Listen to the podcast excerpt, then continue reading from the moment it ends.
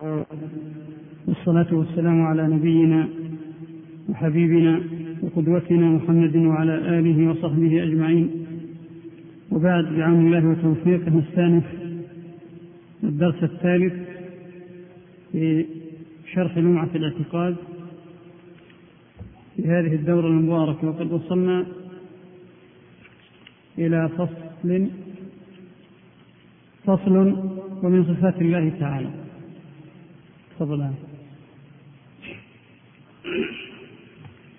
بسم الله الرحمن الرحيم. الحمد لله رب العالمين وصلى الله وسلم وبارك على نبينا محمد وعلى آله وصحبه أجمعين. قال المؤلف رحمه الله تعالى فصل في كلام الله عز وجل. ومن صفات الله تعالى أنه متكلم بكلام قديم يسمعه منه من شاء من خلقه سمعه موسى عليه السلام. نعم.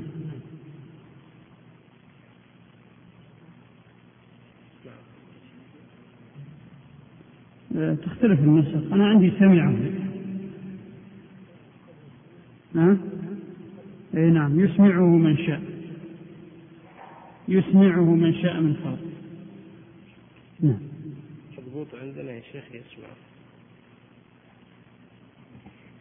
يسمعه من شاء من خلقه سمعه موسى عليه السلام منه بغير واسطة. وسمعه جبريل عليه السلام ومن أذن له من ملائكته ورسله. وأنه سبحانه يكلم المؤمنين في الآخرة ويكلمونه ويأذن لهم فيزورونه. قال الله تعالى وكلم الله موسى تكليما.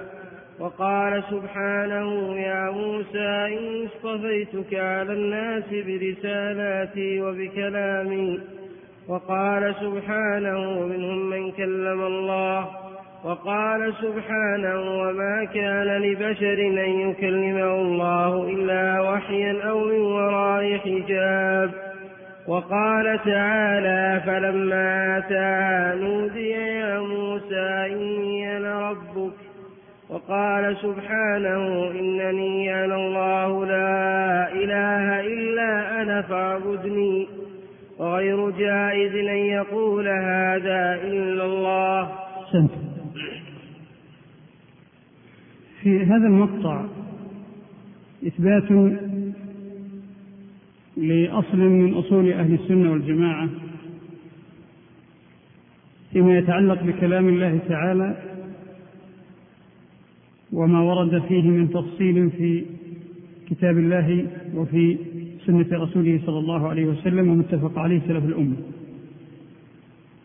فأولا ذكر أن من صفات الله تعالى أنه متكلم. بكلام قديم. أما أنه متكلم يعني أن الله عز وجل يوصف بهذا الوصف أي أن الله متكلم كما يشاء على ما يليق بجلاله عز وجل. وقوله بكلام قديم يشير به إلى أن كلام الله عز وجل أزلي. من حيث أنه من صفاته وصفات الله عز وجل أزلية لأن الله عز وجل هو الأول الذي ليس قبله شيء بذاته وأسمائه وصفاته وأفعاله. وكلمة قديم لم تكن معهودة في عصر الصحابة ومن بعدهم إلى القرن الثاني. ففي منتصف القرن الثاني وما بعده جاء المتكلمون بمصطلحات جديدة لم يكن يعرفها المسلمون ومن ذلك كلمة قديم. فزعموا أن صفات الله عز وجل أي المتكلمون لا تقبل أن ترتبط بمشيئة الله عز وجل. ومن ذلك كلامه. فمنهم من أنكر كلام الله إطلاقا كالجهمية والمعتزلة ومنهم من أثبت كلام الله عز وجل كطوائف من المعتزلة وأهل الكلام لكنهم زعموا أن كلام الله معنى وليس بحروف ولا أصوات.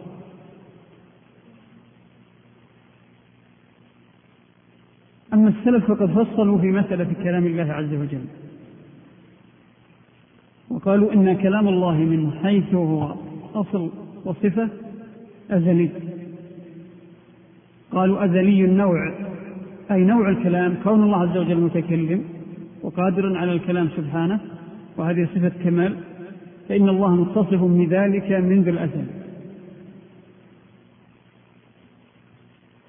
ثم قالوا أن الكلام حادث الآحاد بمعنى أن الله يتكلم متى شاء.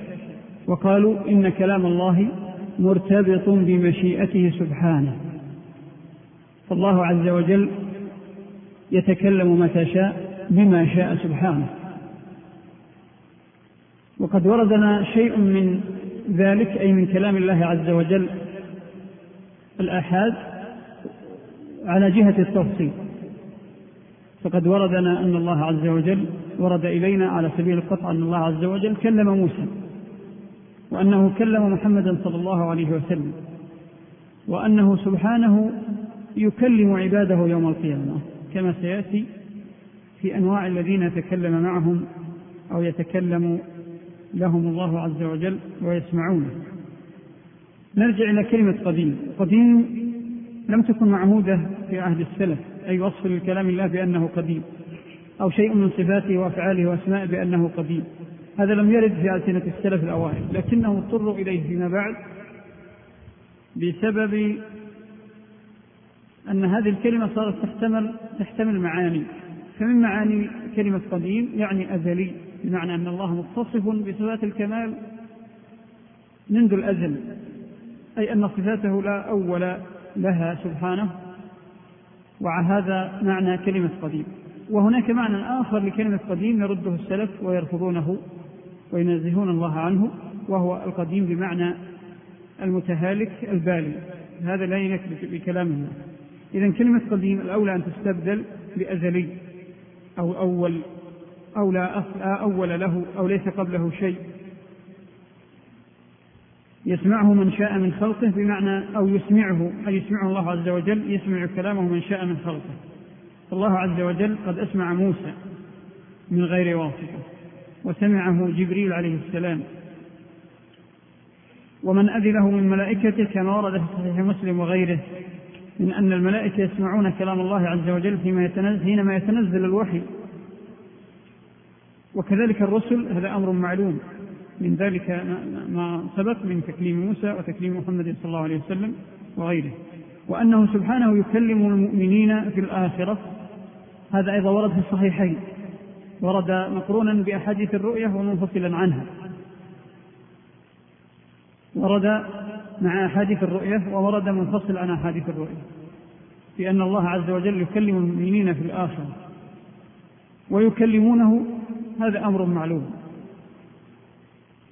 كما أنه ورد أن الله عز وجل يكلم الخلائق يوم القيامة جميعا بكلام يسمعه من قرب كما يسمعه من بعد ورد في هذا في أحاديث حسنة أقرها السلف. كما أنه عز وجل ورد أنه يكلم عباده أفرادا يكلم كل واحد بمفرده المؤمن وغير المؤمن.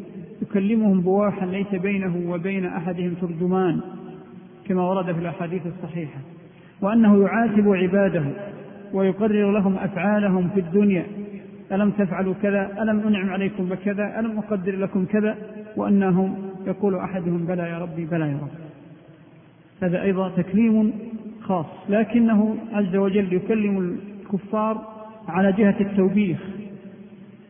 فلا يشعرون بلذة هذا التكليم ولا يهنؤون به لأنهم مذنبون. والمذنب نسأل الله العافية يحس بذنبه أمام ربه. أما المؤمنون فإنهم ينعمون بهذا التكليم نسأل الله أن يجعلنا جميعا من هؤلاء. كما ينعمون برؤيته عز وجل نسأل الله أن يجعلنا جميعا منهم. ويأذن لهم فيزورون هذا ورد في أحاديث بعضها موقوف وبعضها مرفوع لكن أغلبها فيه ضعف. أحاديث الزيارة فيها حديث حسنة وفيها حديث ضعيف. ثم أورد الآيات في وقبل أن يورد الآيات أحب أن أشير إلى الأمور التالية بإيجاز أولا أن كلام الله عز وجل كما ذكرت أزلي النوع يعني بأنه متكلم سبحانه منذ الأزل لأنه عز وجل الأول الذي ليس قبله شيء بما في ذلك صفات وأفعال. حادث الآحاد ليتعلق الكلام بمشيئة الله ويعني بذلك أن الله عز وجل يتكلم متى شاء بما يشاء سبحانه عز وجل. وأن كلامه بحروف وأصوات مسموعة وهذا ثبت بنصوص صحيحة صريحة. ثانيا أن كلام الله يسمع من قبل المتكلم معه يسمعه الله عز وجل من يشاء من عباده. فقد أسمع بعض رسله وأسمع ملائكته ويسمع عباده يوم القيامة ويسمع من يشاء في الدنيا ممن ورد فيه من نص. أما دعوة السماع من الله عز وجل بغير نص فهي ضلال. فمن ادعى من أن أنه سمع من الله عز وجل بغير وحي يعني بأمر لم يرد في الوحي فإنه بذلك كاذب. ومن ادعى أنه يسمع كلام الله عز وجل من ضلال وغلاة الصوفية ونحوهم فقد كذب على الله وأعظم على الله الفري إنما الذين الذي يثبت هو ما ورد في النصوص وقد انقطع الوحي فلا سبيل إلى إثبات ما لم يثبت عن النبي صلى الله عليه وسلم.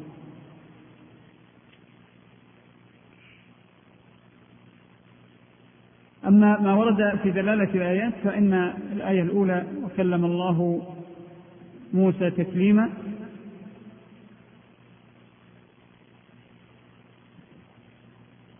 عندي الآية فيها سقط ما أدري الأخوان اللي معهم طبعة دار الهدى طبعة عبد القادر الأرناؤوط فيها سقط ها؟ نعم فيها سقط صححوها وكلم الله موسى تكليما؟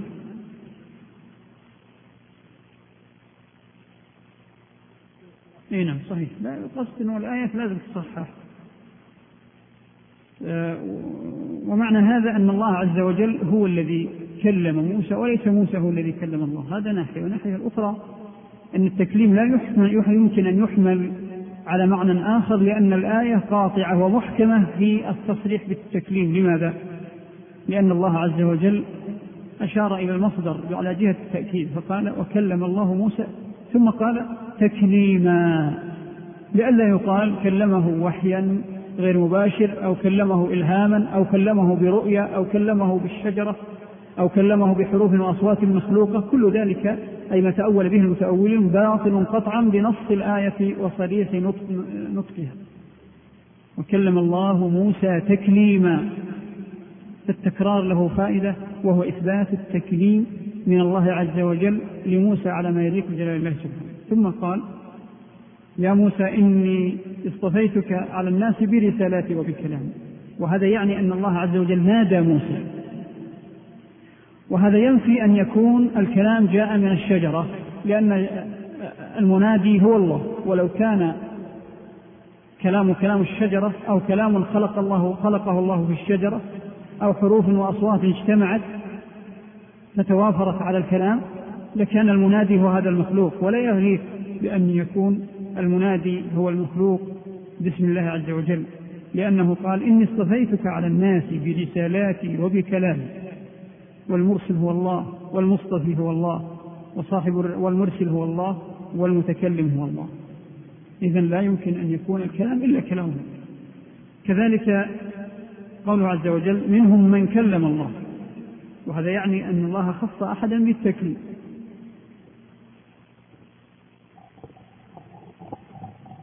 ومعناها منهم من كلمه الله منهم من كلمه الله. لا كما يفهم بعض المبتدعة لأن منهم من كلم ربه. فكل الناس يخاطبون ربهم بالدعاء والعبادة. وما كان لبشر أن يكلمه الله إلا وحيا أو من وراء حجاب بمعنى أن الله عز وجل يكلم عباده أو بعض عباده بأنواع التكليم منها ما هو ما هو وحي أي مباشر ومنها ما هو من وراء الحجاب فكلام كلام الله عز وجل لموسى من أنواع الوحي البواح المباشر. وكلام الله لمحمد صلى الله عليه وسلم الأرجح أنه من وراء الحجاب أي كلامه له عند المعراج عند الإسراء والمعراج. وكذلك الآية التي بعدها فلما أتاها نودي يا موسى يعني المنادي هو الله عز وجل إذن هو المتكلم لأنه قال إني أنا ربك.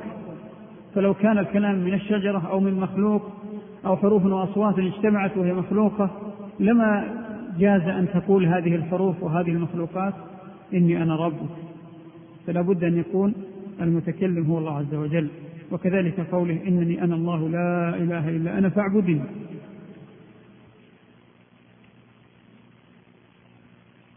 نعم. وقال عبد الله بن مسعود رضي الله عنه إذا تكلم الله بالوحي سمع صوته أهل السماء وروي ذلك عن النبي سمع صوته. نعم. سمع صوته أهل السماء وروي ذلك عن النبي صلى الله عليه وسلم. وروى عبد الله بن أنيس عن النبي صلى الله عليه وسلم أنه قال يحشر الخلائق يوم القيامة حفاة عراة فيناديهم بصوت فيناديهم بصوت يسمعه من بعد كما يسمعه من قرب. أنا الملك أنا الديان. رواه الأئمة واستشهد به البخاري. وفي بعض الآثار أن موسى عليه السلام ليلة رأى النار فهانت وفزع منها. ناداه ربه يا موسى. فأجاب سريعا استئناسا بالصوت. فقال لبيك لبيك. أسمع صوتك ولا أرى مكانك فأين أنت فقال أنا فوقك وأمامك وعن يمينك وعن شمالك. فعلم أن هذه الصفة لا تنبغي إلا لله تعالى. قال فكذلك أنت يا إلهي أفكلامك أسمع أم كلام رسولك؟ قال بل كلامي يا موسى. في هذا المقطع أشار المؤلف رحمه الله إلى كلام ابن مسعود إذا تكلم الله بالوحي سمع صوته أهل السماء. وروي ذلك عن النبي صلى الله عليه وسلم. طبعا هذا روي على وجوه منها ما ورد من أن الملائكة تسمع وحي الله عز وجل إذا أوحى أو إذا نزل وحيه وهذا ثابت ورد في أحاديث صحيحة. طبعا المعلق هنا قال ذكر البخاري تعليقا موقوفا على ابن مسعود. لا بقول الله تعالى لا تنفع الشفاعة عنده إلا لمن أذن له. بلفظ سمع أهل السماوات شيئا. هذا اللفظ نفسه صحيح أنه قد يكون فيه كلام وإسناده حسن لكن المقصود بتكليم بسماع كلام الله عز وجل من قبل أهل السماوات وخاصة الملائكة وارد في نصوص أخرى منها النص التالي الذي ورد في البخاري وغيره. فقد يوهم تضعيف الحديث أو القول بأنه حسن هنا عند بعض المعلقين هداهم الله. يوهم أن أصل العقيدة هذه فيه كلام بينما ليس فيه كلام من حيث أنه ورد من بألفاظ أخرى صحيحة وهو أن الله عز وجل إذا تكلم بالوحي سمعه أهل السماء يعني الملائكة. هذا ثابت كما سترون. عند البخاري وغيره. وما ورد هنا في آخر المقطع من القصة التي فيها أن موسى ليلة رأى النار فهالته إلى آخره هذا لم يثبت بهذا النص لكن معناه العام ثابت بهذا النص بهذا التفصيل لم يثبت. أما أن موسى رأى نارا ثم جاء إلى الشجرة فكلمه ربه عند الشجرة فهذا كله صحيح ووارد في كتاب الله عز وجل وأن موسى طلب الرؤية وأن الله عز وجل بين له أنه لا يمكن أن يراه إلى آخره فهذا أمر ثاني أما التفاصيل التي في هذه القصة أو في هذا الأثر فإنها لم تثبت. الله أعلم. أي قوله أنا فوقك وما أنا فوقك وأمامك وعن يمينك طبعا ورد أن الله عز وجل هو القاهر فوق عباده.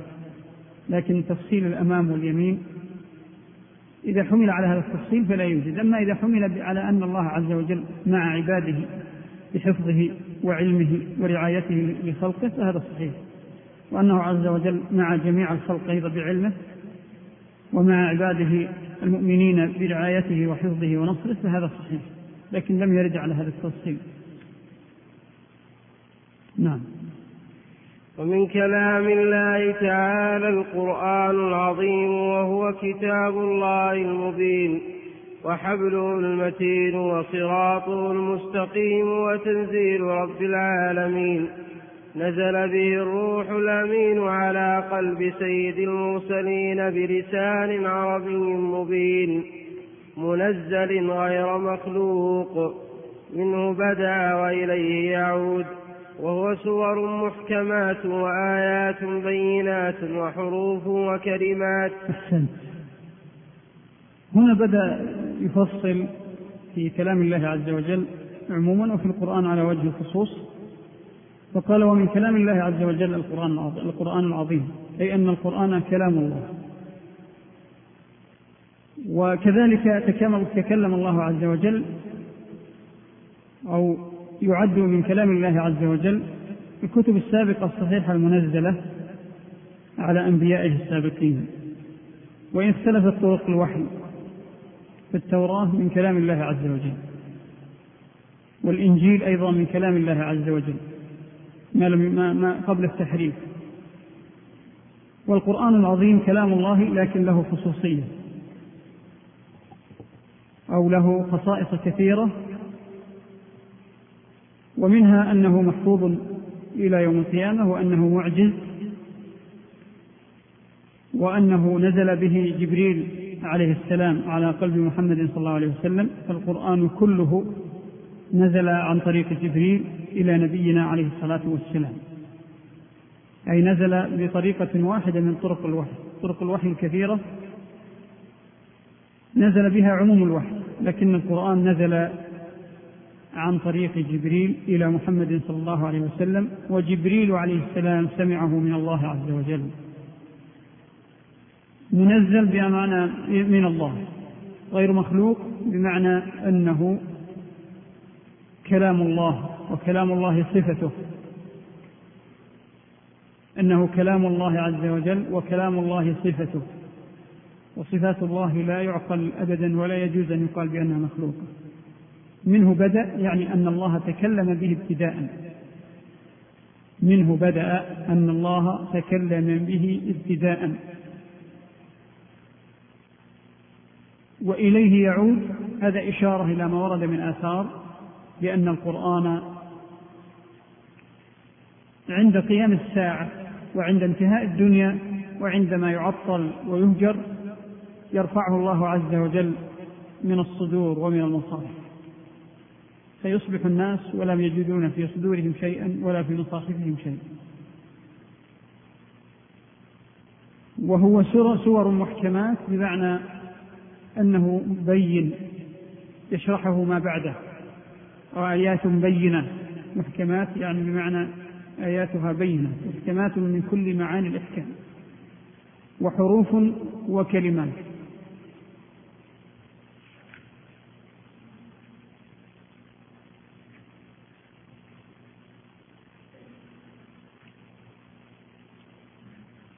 وهذا فيه إشارة إلى أنه تكلم الله به أي القرآن بحرف وصوت على ما بجلال الله عز وجل. نعم. من قرأه فأعربه فله بكل حرف عشر حسنات له أول وآخر وأجزاء وأبعاض متلو بالألسنة محفوظ في الصدور. مسموع بالآذان مكتوب في المصاحف فيه محكم ومتشابه وناسخ ومنسوخ وخاص وعام وأمر ونهي. في النسخة التي أمامي تعليق للمعلق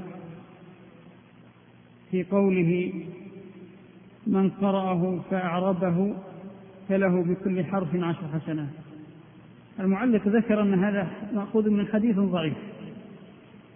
وهذا كلام فيه إجمال كان ينبغي أن يفصل فيه. أما القول بأن من قرأ القرآن فله بكل حرف عشر حسنات مطلقا فهذا ثابت في الحديث. ثابت في الأحاديث الصحيحة لا شك لكن يظهر أن قول المعلق هنا ينصرف إلى الإعراب من قرأه فأعربه ومعنى أعربه أقامه على العربية يعني لم يلحن فيه. أقامه على العربية ولم يلحن فيه.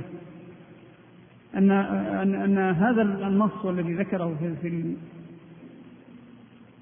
في الهامش يقول أعرب القرآن فإن من قرأ القرآن فأعربه فله بكل حرف عشر حسنات وكفارة وكفارة عشر سيئات إلى آخره ورفع عشر درجات. ذكر أن هذا الحديث ضعيف. نعم هذا الحديث بهذا اللفظ ضعيف. لكن الأحاديث الواردة في أن من قرأ القرآن فله بكل حرف عشر حسنات بل ورد ما فيه أكثر من ذلك وأن الله يضاعف لمن يشاء. هذا هذه النصوص ثابتة أما الضعف فينصرف إلى هذا اللفظ وهو ما يتعلق بإعراب القرآن. فينبغي أن يتنبه لذلك لأنه يفهم فعلا من لم يعرف السنة أو لا يعرف الأحاديث يفهم أن الحديث الذي فيه أجر عشر حسنات لمن قرأ القرآن في كل حرف أنه لا يصح وهذا غير وارد بل الوارد عكس ذلك. نعم. أه لحظة. له أول وآخر بمعنى أن كلام الله عز وجل له ابتداء. له بدايات في نزوله وفي بداية نزوله ونهاية نزوله وفي كل سورة وفي كل آية. كل آية لها أول وآخر وكل كلمة لها أول وآخر وكل سورة لها أول وآخر والقرآن له أول وآخر سواء من حيث النزول أو من حيث ترتيب السور أو من حيث واقعه في المصحف وكتابته. وأجزاء وأبعاد متلو بالألسنة محفوظ في الصدور مسموع بالآذان مكتوب في المصاحف. كل هذا إشارة إلى الرد على المتكلمين. المتكلمون تأثروا بمقولة الجهمية والمعتزلة الذين زعموا أن كلام الله مخلوق. فالمتكلمون ما قالوا بأن القرآن مخلوق لكنهم قالوا بقول يؤدي باللزوم إلى مثل قول الجهمية والمعتزلة. فالمتكلمون الأشاعرة والماتريدية أو طوائف منهم خاصة غير أهل الحديث منهم زعموا أن كلام الله عز وجل معنى قائم بنفس الله عز وجل. لا يمكن أن يكون فيه حروف ولا أصوات. وأن هذا المعنى عبر عنه جبريل أو عبر عنه النبي صلى الله عليه وسلم أو عبر عنه موسى أو عبر عنه المعبرون بحسب ما أذن الله عز وجل لهم. فالقرآن من حيث هو معنى كلام الله لكن من حيث هو حروف وأصوات وبدايات ونهايات وجمل وآيات يزعمون أنه كلام المخلوقين. وهذا مرده قول المعتزلة والجهمية الذين أنكروا أن يكون القرآن كلام الله لكنه قول مؤدب أرادوا ألا يصادموا فيه النصوص. فزعموا أن كلام الله هو الكلام النفسي. وأول من قال هذا الكلام من ينتسبون للسنة ابن كلاب وتابعه إلى أبو الحسن الأشعري رحمه الله.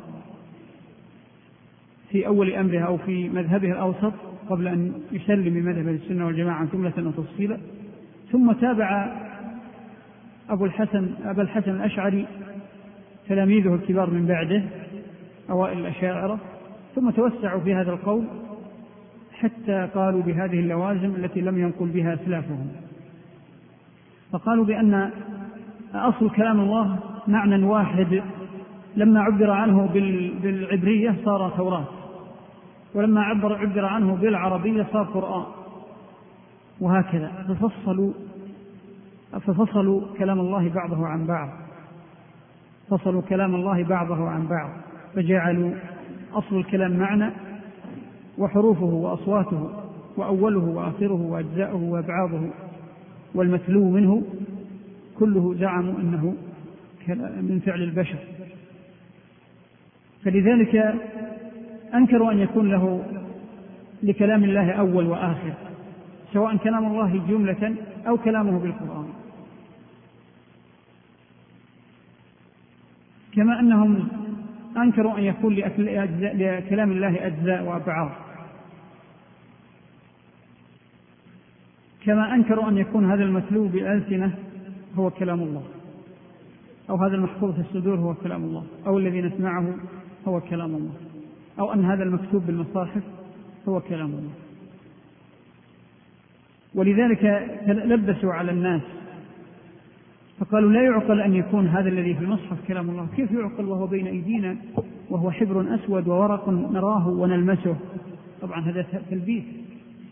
السلف يفرقون بين الكلام الذي هو كلام الله عز وجل المكتوب والمقروء والمتلو وبين المادة التي كتب بها والأوراق التي كتب عليها والألسنة التي تلفظت والصدور التي حفظت. لا شك أن الصدور من خلق الله وأن الألسنة من خلق الله وأن الأصوات من خلق الله وأن الحبر من خلق الله والورق من خلق الله هذا أكيد.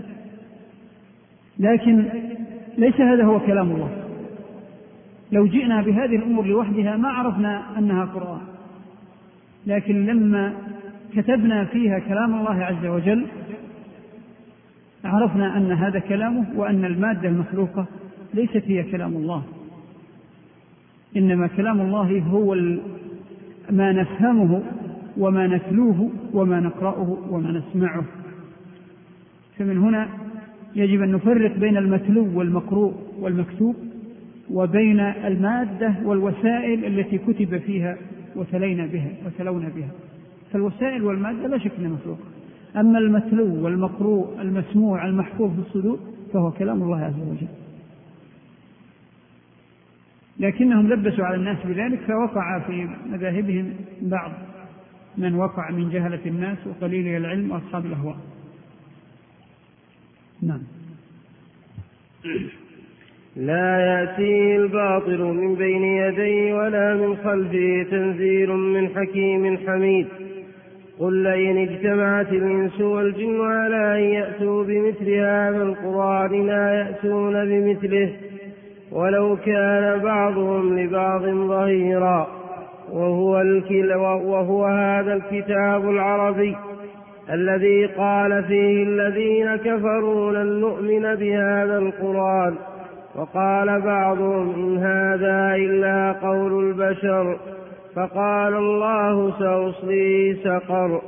وقال بعضهم هو شعر فقال الله وما علمناه الشعر وما ينبغي له وما ينبغي له إن هو إلا ذكر وقرآن مبين.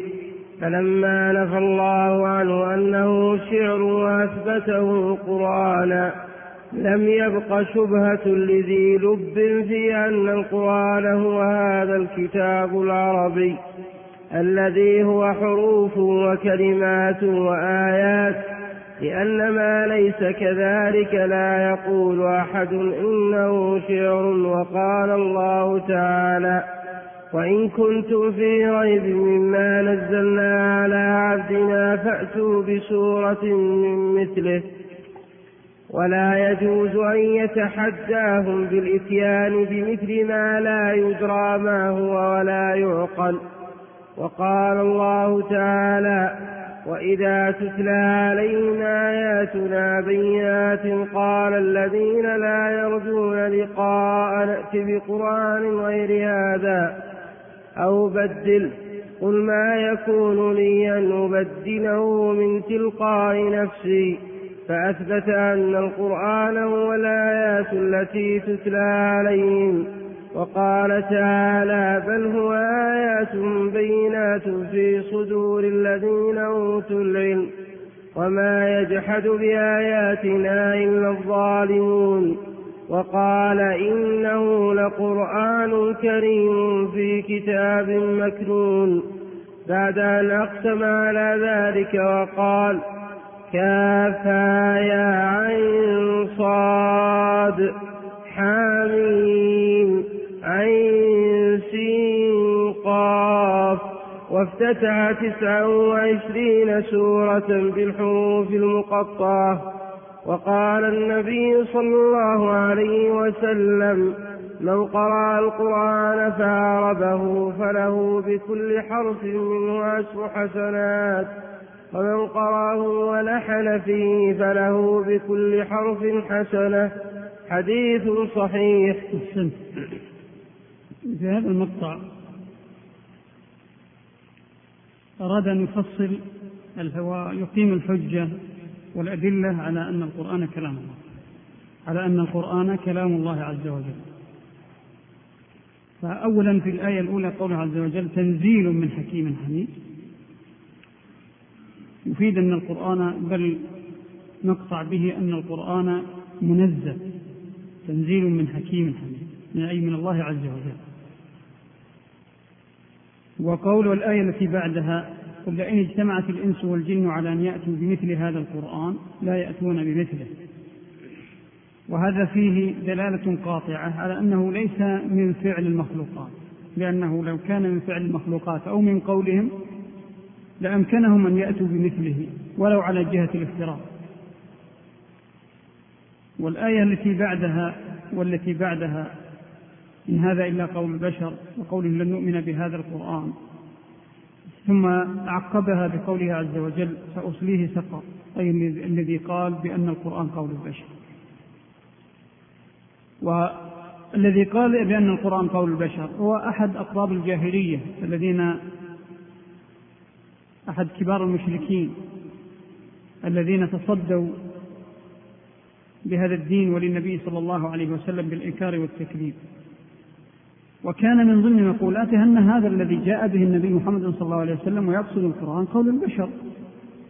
كما قالت المعتزلة والجهمية هو قول البشر هو مخلوق بزعمهم وأنه كلام مخلوق.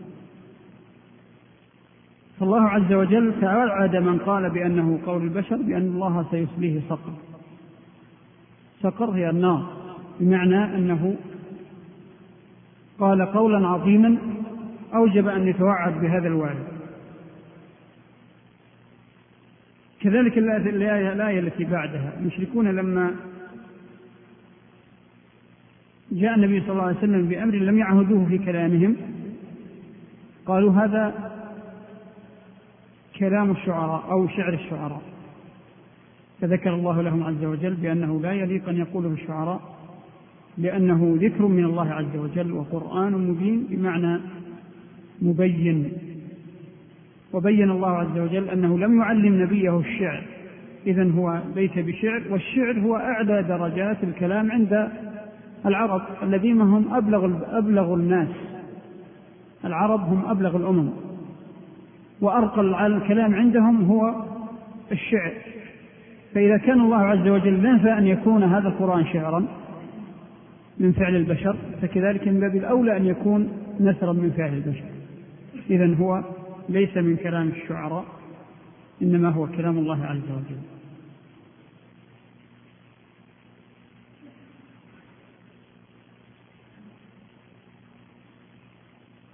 ثم أن الله عز وجل تحدى المشركين بأن يأتوا بسورة من مثله والمشركون توافرت عندهم الأسباب لأن يأتوا بمثله لو كان من قول البشر. لو كان القرآن من قول أمثالهم من البشر لأمكن أن يأتوا بمثله لا سيما أن هممهم توافرت. فاولا عندهم من الفصحاء والشعراء والبلغاء العدد الكبير الوفي والأمر الثاني أنهم شعروا بالتحدي الكبير والتحدي غالبا يفتق المواهب والقدرات في البشر. فإنهم شعروا بتحد عظيم من النبي صلى الله عليه وسلم ومن هذا الوحي الذي أنزله الله.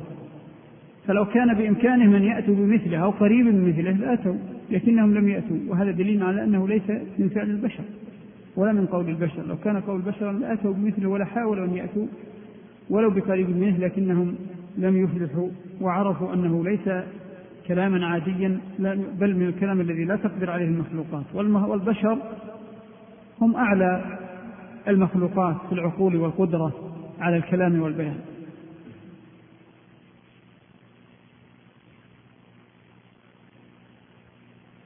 ثم أن المشركين في الآية التالية لما طلبوا من النبي صلى الله عليه وسلم أن يأتي بقرآن غير هذا أو يبدله فإنهم تحدوه بأمر يتعلق بالرسالة وبالدعوة.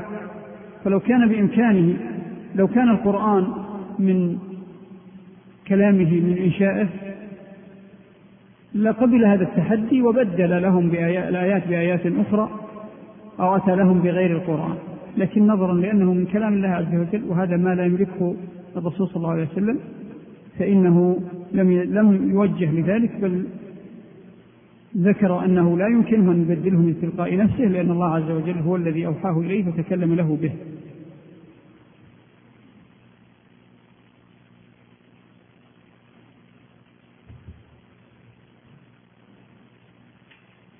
كذلك الآية التي بعدها بل هو آيات بينات في صدور الذين أوتوا العلم. يعني أن هذا القرآن آيات من آيات الله عز وجل بينات من حيث معانيها وإعجازها ومن حيث أنها كلام الله في صدور الذين أوتوا العلم أي آتاهم الله العلم. وكذلك الآية التي بعدها إنه لقرآن كريم في كتاب مكنون لا يمسه إلا المطهرون. هذا حسب ما فسره السلف أنه كتاب في السماء وأن القرآن مكتوب بعدما تكلم الله عز وجل تكلم الله به عز وجل. كتب في السماء.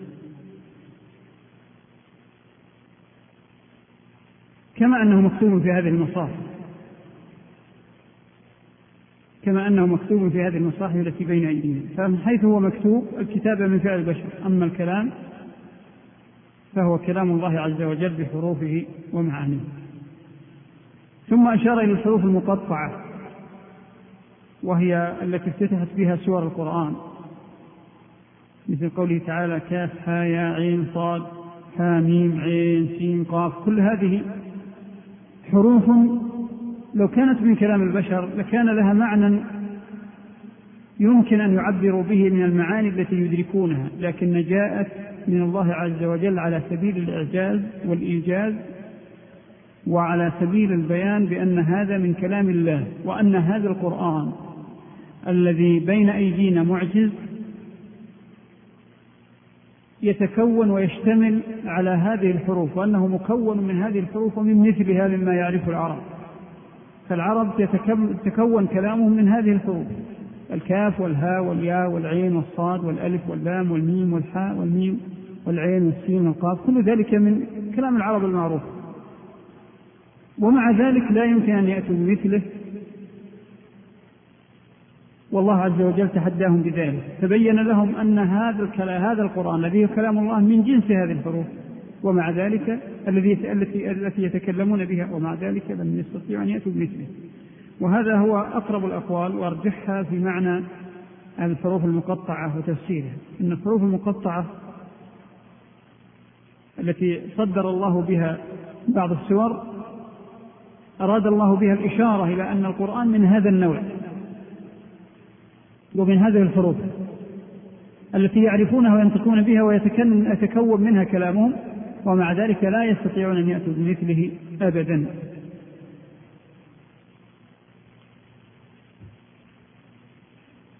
ثم ذكر الحديث الذي ذكر ذكره من قبل وأشار المهمش إلى أنه ضعيف وذكر الشيخ المؤلف إلى أنه صحيح.